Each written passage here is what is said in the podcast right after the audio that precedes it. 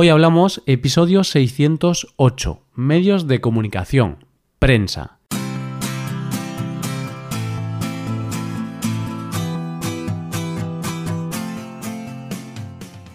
Bienvenido a Hoy Hablamos, el podcast para aprender español cada día. Ya lo sabes, publicamos nuestro podcast de lunes a viernes.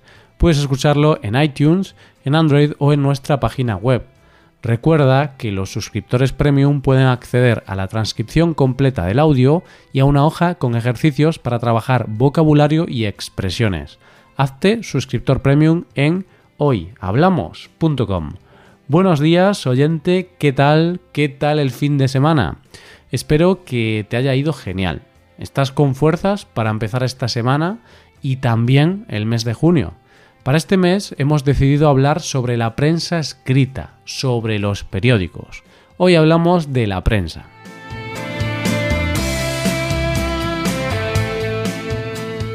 Antes de comenzar, querido oyente, tengo que hacer una corrección de un episodio pasado. En el episodio 604 sobre Asturias dije que Asturias es el mayor productor mundial seguido por Escocia. Pues ahí tuve un lapsus porque quería decir que es el mayor productor de España, no del mundo. Y por otro lado, Escocia apenas produce sidra, es Reino Unido uno de los países con mayor producción, pero la región de Escocia es conocida por el whisky, no por la sidra. Dicho esto, comencemos el episodio. Te despiertas temprano, es domingo, por lo que no tienes que trabajar te preparas un café calentito, unas tostadas con mermelada y abres el periódico del domingo para ver las noticias. Y así te puedes pasar casi una hora. Yo creo que esta es una imagen muy clásica. Un domingo por la mañana desayunando tranquilamente mientras leemos el periódico. ¿Y esto todavía se sigue haciendo, oyente? ¿Tú todavía lees el periódico por la mañana?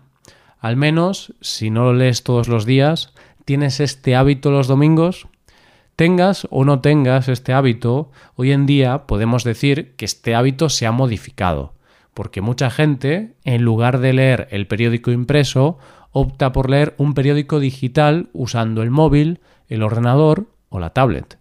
Y aquí ya te presento el primer dato del día. ya sabes que a mí me gustan los datos. Sabemos que los periódicos digitales están aumentando y que la gente cada vez prefiere más leer las noticias a través de este soporte. Pero, ¿cómo de grande es este cambio? Pues tengo que decirte, oyente, que la prensa escrita no pasa por su mejor momento. Las ventas de la prensa en papel han bajado muchísimo en los últimos 10 años. Vamos a ver algunos ejemplos. El País, el periódico más leído en España, en el año 2008 vendía cada día unos 330.000 ejemplares.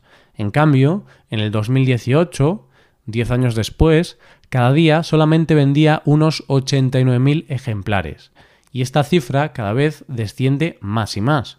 Estamos hablando de un descenso de más del 70%. Y esto no es porque el país tenga problemas, como periódico, porque todavía hoy es el más leído de España. Esto es por los cambios en los hábitos de los lectores.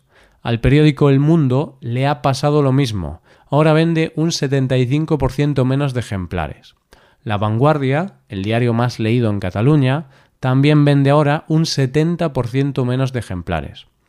Hay algunos periódicos que no han sufrido tanto esta particular crisis del sector, como el ABC, que ha reducido en un 60% sus ventas, o La Razón, que ahora vende un 42% menos.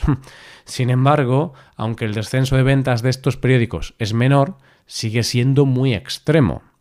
Hace unos segundos he dicho que estos últimos periódicos mencionados no han sufrido tanto esta crisis del sector.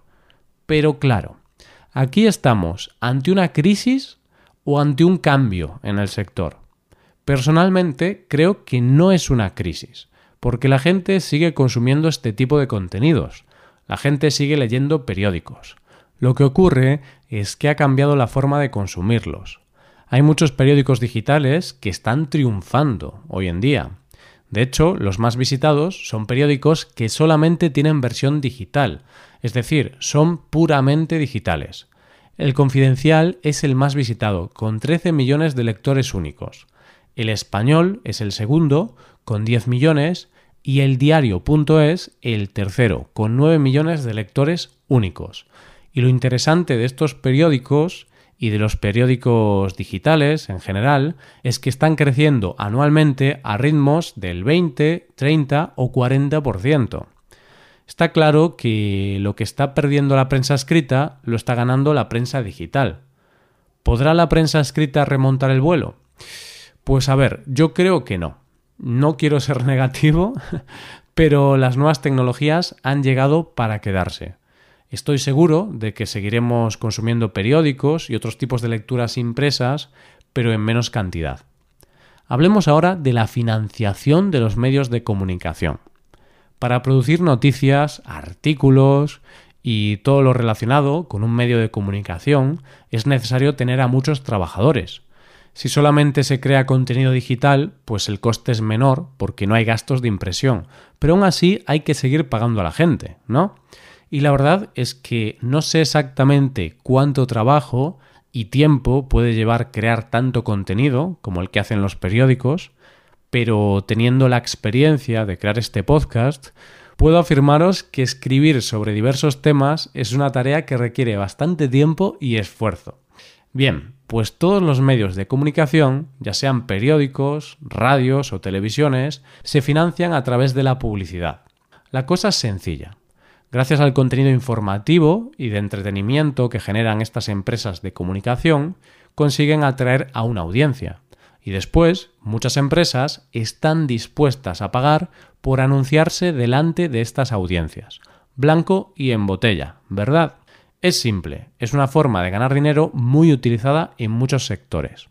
Y ya que antes hablábamos de la diferencia entre la prensa escrita y la prensa digital, el auge de la prensa digital y de la caída de la escrita, si vemos la facturación por la publicidad de los principales periódicos, volvemos a ver claramente esa tendencia.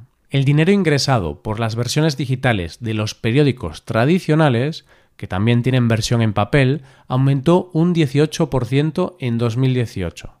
O sea, que su versión digital les funciona bien y les hace ganar más dinero. Pero, queridos amigos, si vemos el dinero ingresado por la versión en papel, aquí los datos son peores, pues los ingresos por publicidad bajaron un 6%. Y si hablamos de financiación, también tenemos que hablar de una forma alternativa de financiación que están usando bastantes periódicos digitales. Y de hecho es una manera de ingresar dinero que también usamos nosotros en Hoy Hablamos. Hablo de las suscripciones, de ser suscriptores premium. Hay varios periódicos digitales en España, como el diario.es o el español, que consiguen una parte importante de sus ingresos gracias a sus suscriptores de pago.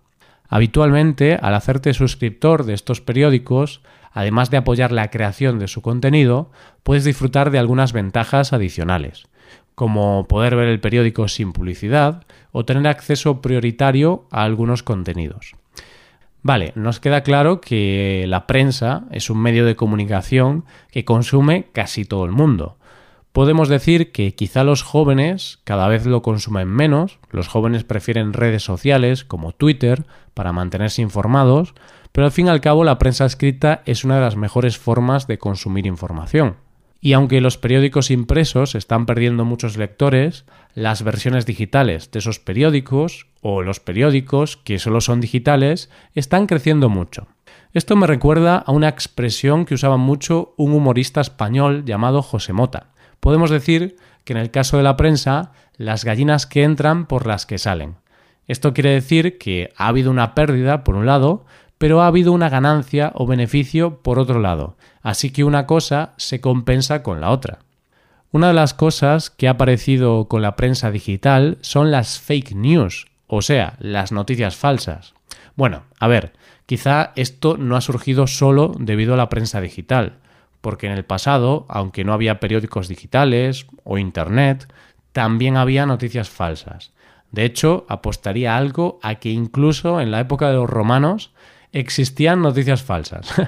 Porque las noticias falsas, los bulos, son parte de la esencia humana, forman parte de nuestra genética. Al menos eso es lo que yo creo. Lo que sucede es que las redes sociales e Internet han facilitado la creación y difusión de estas noticias. Al final, las noticias falsas aparecen por diversas causas. A veces surgen simplemente debido a la desinformación, debido a la falta de fuentes fiables o a un trabajo inadecuado por parte del periodista. Estas noticias falsas yo diría que no tienen maldad, es decir, se publican por error. En cambio, hay otro tipo de noticias falsas que son las que buscan desprestigiar o atacar a alguien en concreto. Por ejemplo, cuando hay elecciones en España, por Internet circulan muchas noticias falsas sobre los diversos partidos, creadas para desprestigiarlos y así dañar su imagen. Y en ocasiones también hay noticias falsas que no son completamente falsas, pero que son medias verdades. Cuentan una parte de la realidad, pero no toda, entonces pueden tergiversar los hechos y al final producen casi el mismo daño que una noticia falsa. Bueno, ya estamos llegando al final de este episodio sobre la prensa escrita. En los próximos lunes de este mes seguiremos hablando de este tema y hablaremos de los periódicos españoles más leídos. Esto es todo, espero que os haya gustado el episodio y espero que haya sido de interés. Muchas gracias por escucharnos. Por último, te recuerdo que puedes ver la transcripción completa y una hoja de ejercicios para trabajar vocabulario y expresiones en nuestra página web ese contenido solo está disponible para suscriptores premium. Hazte suscriptor premium en nuestra web hoyhablamos.com. Nos vemos mañana con un episodio de Cultura Española. Muchas gracias por todo. Pasa un buen día. Hasta mañana.